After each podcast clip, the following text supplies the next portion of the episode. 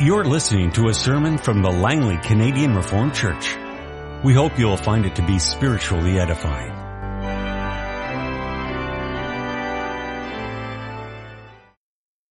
We now take our Bibles and read together three passages from God's holy word. The first is John chapters 2 and 3. We begin our reading at chapter 2 verse 23 and read through to chapter 3 verse 21. Now while he, that is Jesus, was in Jerusalem at the Passover feast, many people saw the miraculous signs he was doing and believed in his name. But Jesus would not entrust himself to them, for he knew all men. He did not need man's testimony about man, for he knew what was in a man. Now there was a man of the Pharisees named Nicodemus, a member of the Jewish ruling council. He came to Jesus at night and said, Rabbi, we know you are a teacher who has come from God. For no one could perform the miraculous signs you are doing if God were not with him. In reply, Jesus declared, I tell you the truth, no one can see the kingdom of God unless he is born again. How can a man be born when he's old? Nicodemus asked, surely he cannot enter a second time into his mother's womb to be born.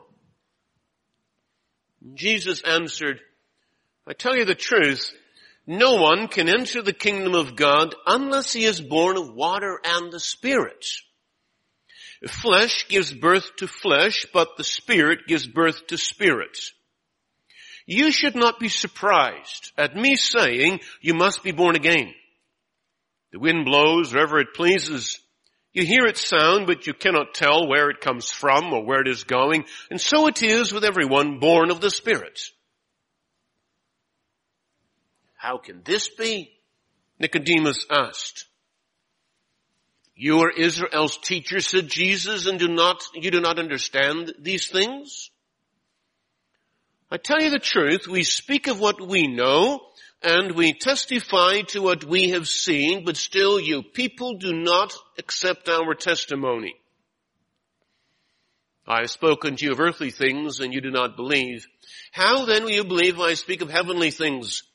No one has ever gone into heaven except the one who came from heaven, the Son of Man. But just as Moses lifted up the snake in the desert, so the Son of Man must be lifted up that everyone who believes in him may have eternal life. For God so loved the world that he gave his one and only Son, that whoever believes in him should not perish but have eternal life. For God did not send his Son into the world to condemn the world, but to save the world through him.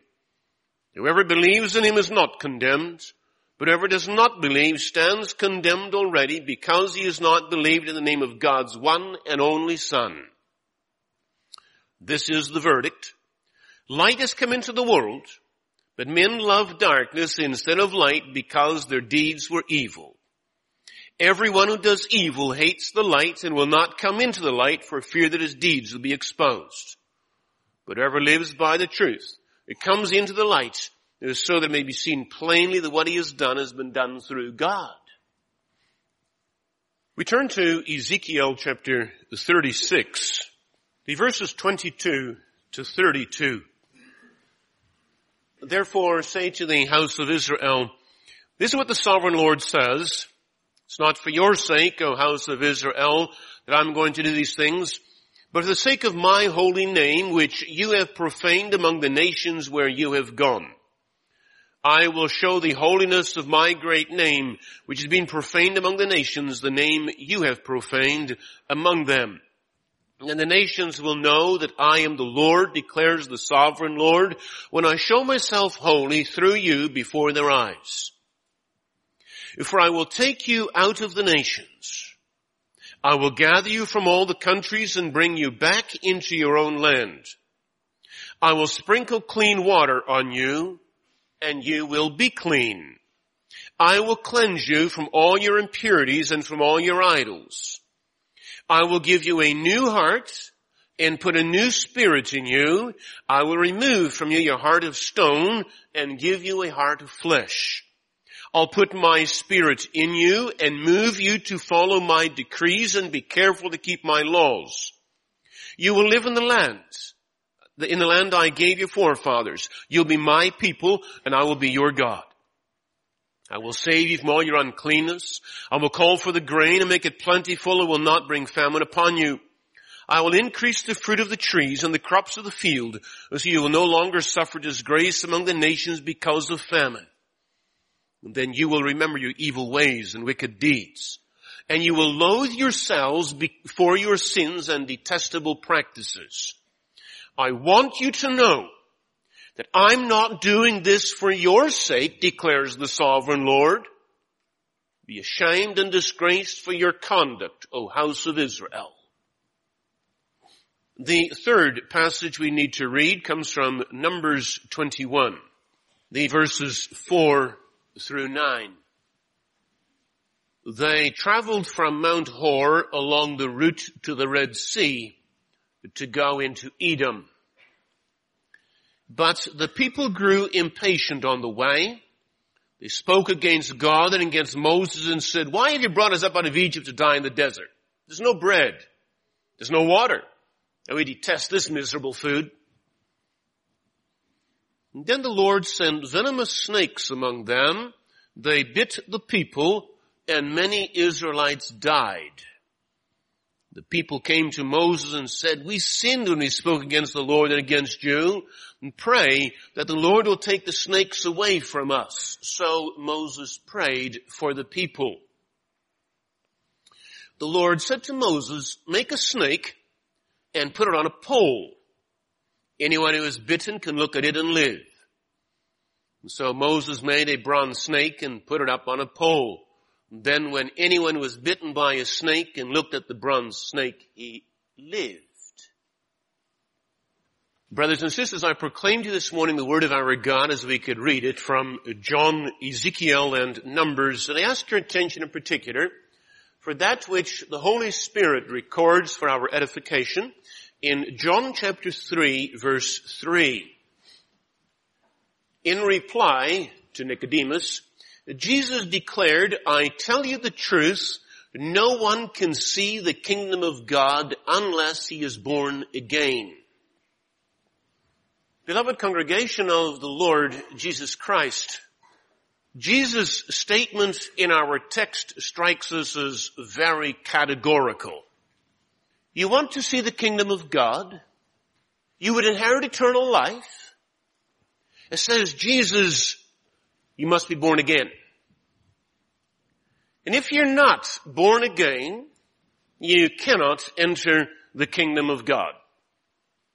It's very categorical, straightforward.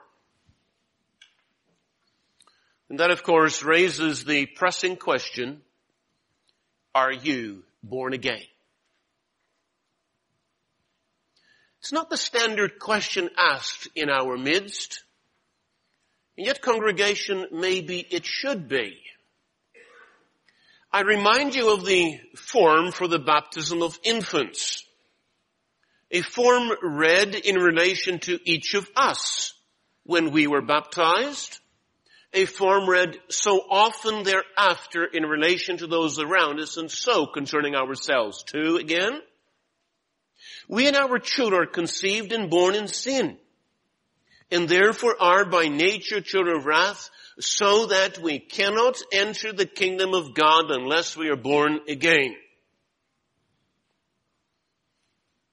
We do need to realize, of course, that the fact that we're baptized does not in itself guarantee that we're born again. And so Jesus' statement in our text comes back at us hard and fast. Are you born again? So how would you answer that? Are you? And how do you know whether you're born again? I summarized the sermon this morning with this theme. Jesus calls all men to a birth from heaven. I ask your attention for two points. Why a new birth is needed, and in second place, what a new birth looks like.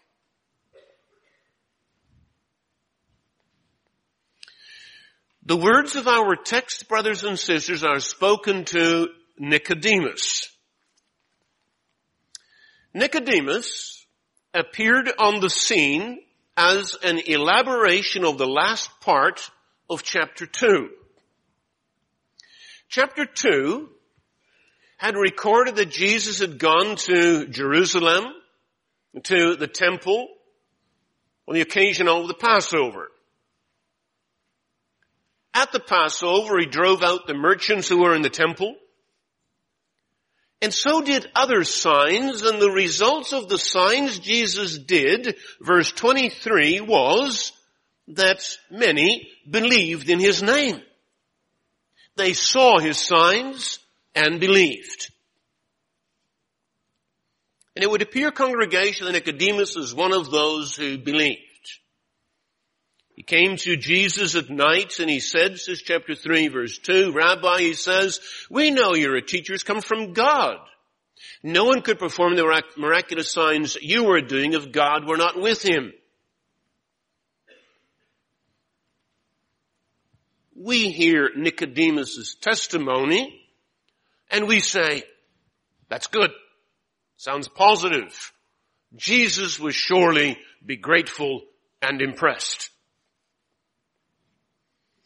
But it turns out, congregation, that Jesus is not impressed with Nicodemus' testimony. I read in chapter 2 verse 24, that Jesus would not entrust himself to those who now believed in him. And he wouldn't entrust himself to them because, says verse 24, he knew all men. He knew what was going on deep inside. He didn't entrust himself to them and that's to say, did not commit himself to them, did not feel safe with them. Though they said, yes, you are from God, Jesus was not about to give himself to them and embrace them as his people yet. And how we're to understand their faith then is perhaps best illustrated by the parable recorded in Mark, uh, Matthew 13, the parable of the sower. For there we read about seed being distributed in different types of soil. In that which falls upon rocky places is comparable to the man who hears the word and at once receives it with joy says, I believe, but Jesus continues since he has no root, he lasts only a short time. When trouble or persecution comes because of the word, he falls away. Or when there's cares of the world, he falls away. Is that faith?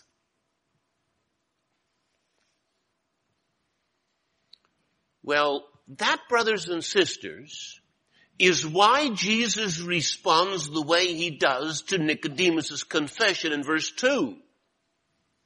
We know you are from God, says Nicodemus. But Jesus does not get all warm and enthusiastic in the face of this confession. In reply, verse 3 says, our text says, in reply, Jesus declared, I tell you the truth, Nicodemus, no one can see the kingdom of God unless he's born again. And what is Jesus now doing, beloved? He's going to show Nicodemus what faith really looks like. Well, he's going to show what it looks like to be born again. The text begins with an oath. It comes back in our translation as, I tell you the truth. All the translations of verily, verily I say to you, or something to that effect. But it's an oath. Jesus is insistent this is how it is. This is beyond discussion. There's urgency here. Nicodemus, I tell you the truth. No one can see the kingdom of God unless he's born again. Born again, says our translation, And you'll see beside the word born again in your Bible in front of you, a little footnote, essentially the bottom of the page, or born from above.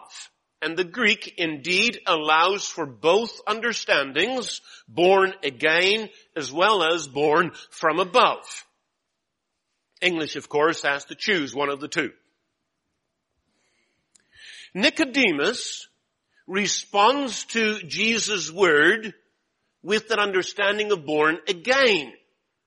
Hence this question of verse 4, how can a man be born when he's old? Says Nicodemus. Surely you can't enter a second time into his mother's womb to be born. And we understand Nicodemus' problem here. How's that meant to be born again? Second time into mother's womb, it doesn't work. Jesus answers Nicodemus' concern, verse 5, with reference to that other understanding of born again, now born from above. So says Jesus, verse 5, I tell you the truth, and there's your oath again, verily, verily, no one can enter the kingdom of God unless, says Jesus, he's born of water and the spirits. Both, he says, are necessary. Water and the Spirit. Now how this rebirth from above, through water and the Spirit, how that works, is difficult to comprehend. And Jesus says as much in verses 6, 7, and 8. Look at verse 7. You shouldn't be surprised at my saying you must be born again. The wind blows where it pleases. You hear its sound, but you can't tell where it comes from, where it's going. And so it is everyone born of the Spirit. How can one be born of the Spirit? How does it happen? Hard to lay your finger on it. Still, it's so scriptural. We read together a portion from Ezekiel 36. It's a passage that the prophet is to speak to the people in their exile in Babylon. They went into exile, we understand, because they harden themselves in their sin. But says the prophet in this passage, the Lord is going to work sovereignly, is going to work mightily, so that he will, says the prophet, verse 25, sprinkle clean water on you and you will be clean. Water. There's a reference to the various ceremonies of the Old Testament ceremonies that depicted the notion of the washing away of sin. And that is what God intends to do. He will sprinkle clean water on His people so they will be clean. But more, He continues 26, I will give you a new heart and put a new spirit in you. I'll remove from you your heart of stone and give you a heart of flesh. I'll put my spirits in you and move you to follow my decrees and obey my laws. A heart transplant, a total radical change worked by the Spirit so that these people now in exile because of sin will begin to obey the Word of God. Their obedience, of course, is going to generate a certain kind of actions. A lifestyle that differs from the way they used to live. In fact, they're going to hate the way they used to live. Verse 31, you will remember your evil ways and wicked deeds and you will loathe yourselves for your sins and detestable practices. That's God's mighty work, congregation. That is this born from above forgiveness of sin, and such change of heart that there is a whole new lifestyle.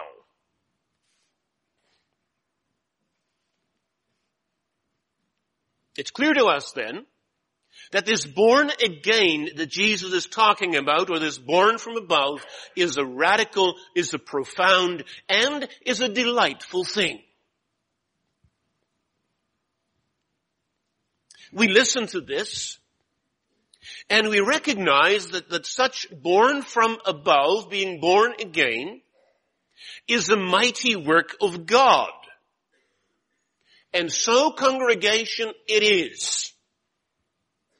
We do well to emphasize This is a mighty work of God. There is no man or woman, depraved as we are, able to make ourselves born again. And yet, we may not neglect here our personal responsibility. Why does Jesus respond to Nicodemus? With these words, he says, I tell you the truth, Nicodemus, no one can see the kingdom of God unless he is born again. Why does Nicodemus have to know this? Is this so that he can now sit back like a bump in a log and just wait for rebirth to happen? And we understand that's not the case. He's confronted with the need for reborn so that he might see to it that he does what he can to be born again. And here I remind you again of the two aspects Jesus speaks of in verse 5. You can't enter the kingdom of God as one is born of water and the Spirit. Water, I said, harks back to the washings of the Old Testament. Washings that depicted the washing away of sin, yes, but before sin could be washed away, what had to happen? And you know, congregation, what had to happen? The people had to repent of sin. So John the Baptist came baptizing, washing, but before he baptized anyone, those who came to be baptized had to repent of their sins. And this is something Nicodemus surely was familiar with. Well now, here's Jesus. And he says to enter the kingdom of heaven, you must be born again, born from above, of water and the Spirit. The water congregation emphasizes the human responsibility. You must repent of sin to be born again. The Spirit emphasizes the divine work. It is God who makes the change happen. And exactly because there's a human component here, human responsibility, it will never do for any of us nor for Nicodemus for that matter, to sit there and wait like a bump on a log for reborn to happen. There's a responsibility. And so when Jesus says to Nicodemus, I tell you the truth, no one can see the kingdom of God unless he is born again, Jesus is putting the onus on Nicodemus. You, Nicodemus, must ensure that you are born again.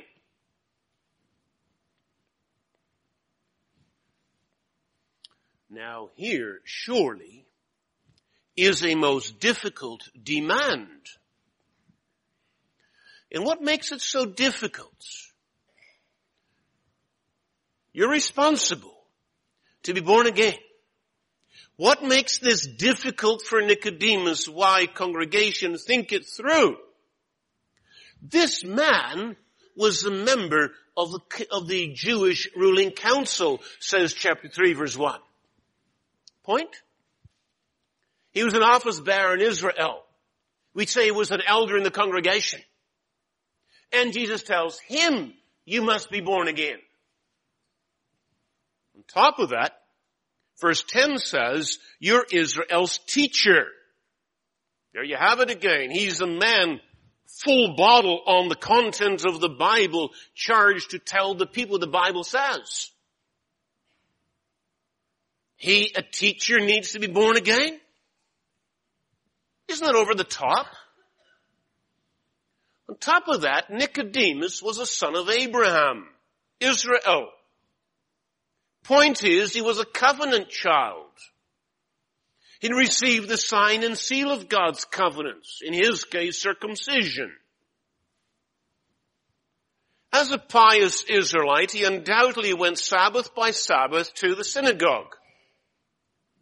Praise the name of the Lord, to listen to God's word, to pray to God, to give his tithes, and so on. Is he to be born again? Does he need to be washed with water for the cleansing of sin? Does he need to be renewed by the Spirit, changed to be a new man? Isn't this born again thing something for tax collectors and sinners?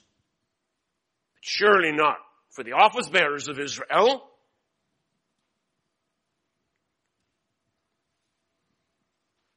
But Jesus, beloved, is emphatic. He says to Nicodemus, to this covenant child, to this office bearer, no one, no one can see the kingdom of God unless he's born again. Jesus emphasizes the point in verse 7.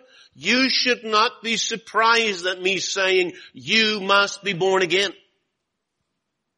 Nicodemus, you must be born again. And we need to note that here, you must be born again in verse 7, the word you is plural.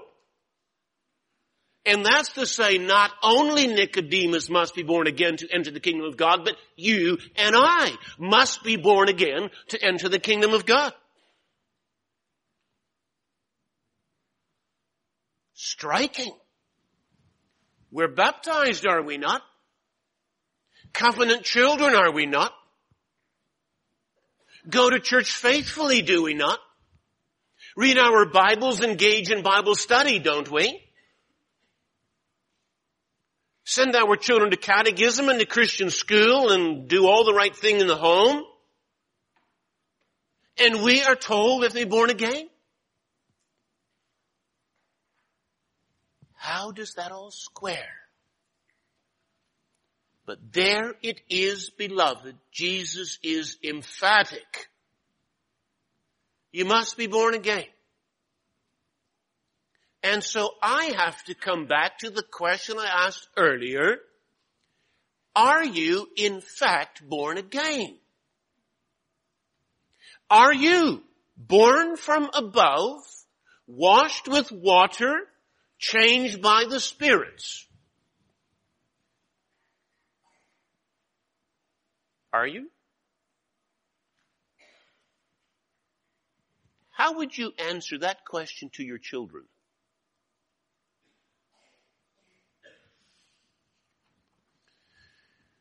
Move on to our second point. What does a new birth look like? Jesus' demand congregation to Nicodemus that he must be born again was a puzzle to Nicodemus. Verse 9. How can this be?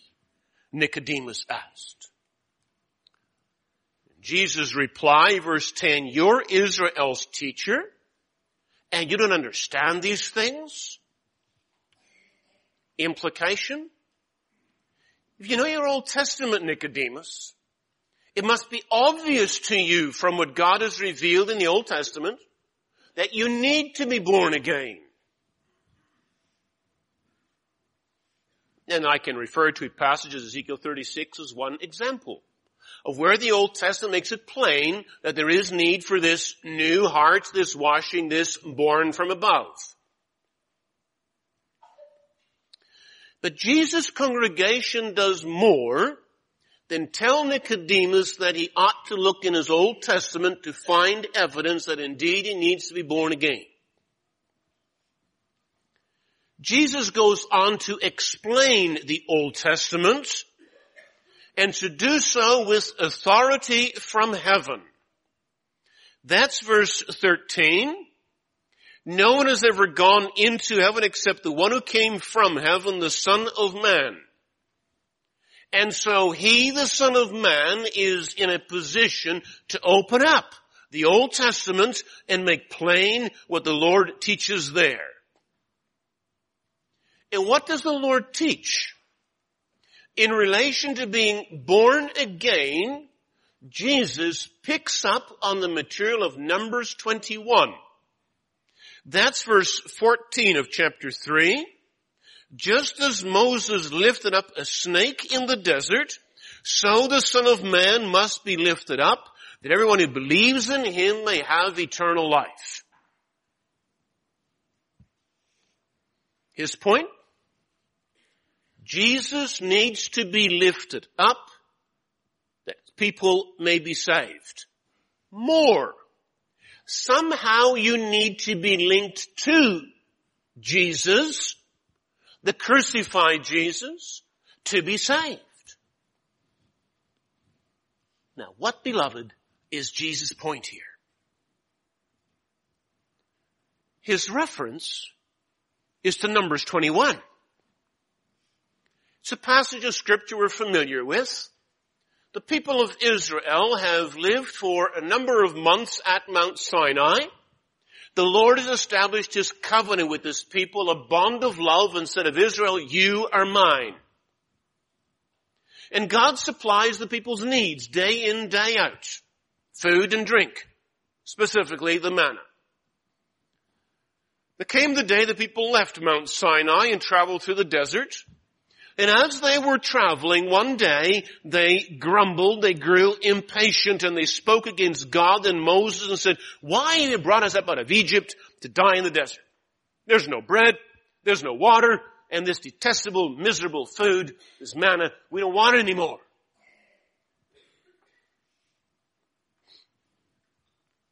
Their grumbling brought about a reply from God. What did God do? Verse 6, the Lord sent venomous snakes among them. They bit the people and many Israelites died. Why snakes? Why could God not give a different plague?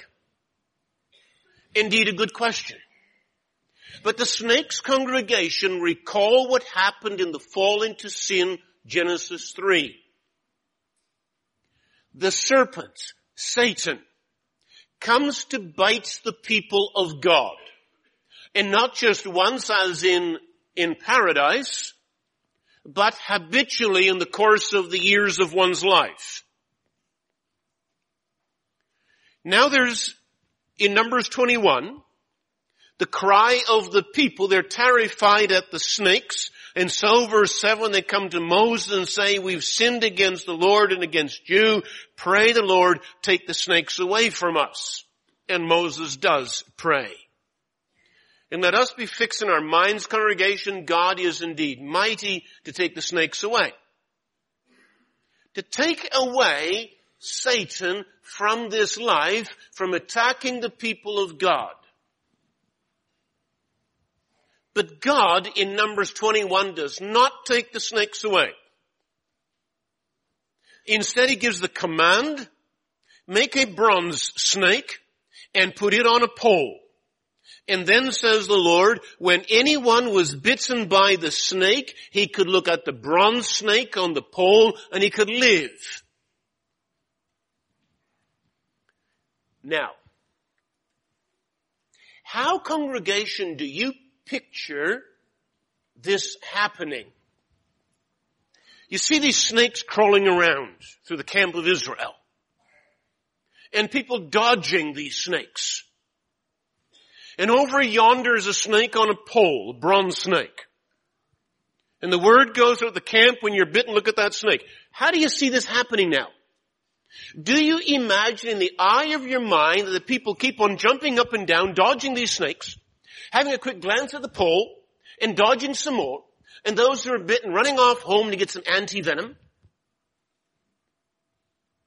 Would that catch it, what the Lord has in mind here? We understand that's not the case. As a matter of fact, the way the Hebrew is put together, the instruction of the Lord was, when someone is bitten, he's to look at the snake on the pole. Look, not in the sense of a quick glance and then keep on dancing around to, to, to, to get away from the snakes, but to stand there and fix your gaze on that snake on the pole. And the snakes on the ground around you, leave them be.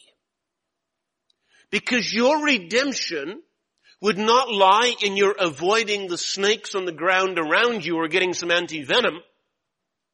But your redemption lies in being fixed and focused on the snake on the pole.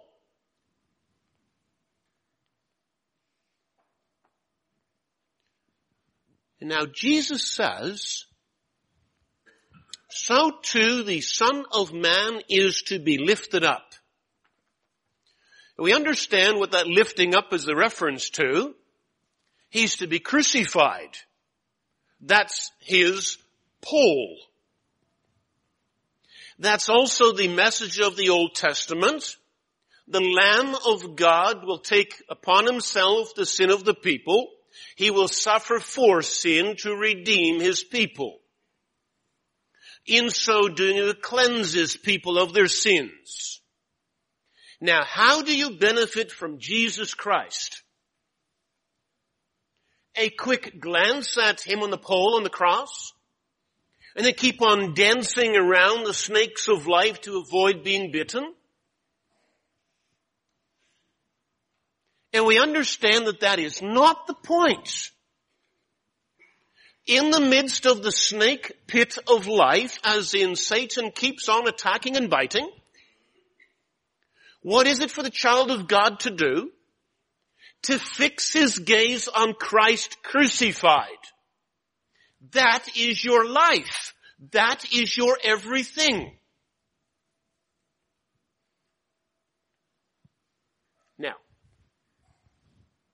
what's the connection between Jesus' instruction about the snake on the pole and himself being crucified then?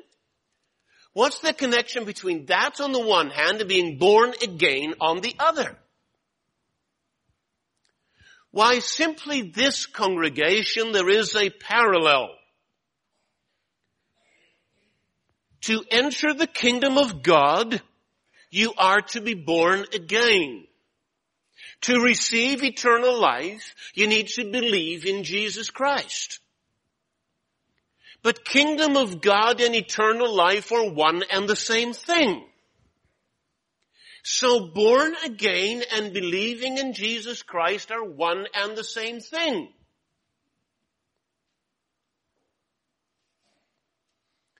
What does born again look like? How do you know whether you are born again? Well, born again, what does that look like it looks like believing, trusting in Jesus Christ. But then not the believing of John 2 verse 23, people saw the miraculous signs he was doing and believed in his name. So Nicodemus can say, yes, I know you're from God.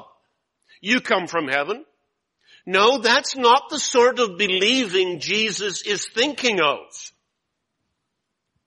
But the sort of believing he's thinking of is that fixation, that looking to the cross. Glued to the cross as the only source of life while the snakes are crawling around you. And Jesus says, that being fixed on the cross, on Christ crucified, that's the renewing work of the Holy Spirit as the Spirit's described in Ezekiel 36. That new heart gives you a whole new outlook so you don't worry about the snakes on the ground around you, but you're fixed on Christ alone. That reliance on Jesus Christ as the only source of life in the midst of all of Satan's attacks. That, says Jesus, is how you enter the kingdom of God. Is how you can be righteous. That's what it means to be born again. And so it becomes clear to us, congregation, that being born again looks like something. Like believing believing.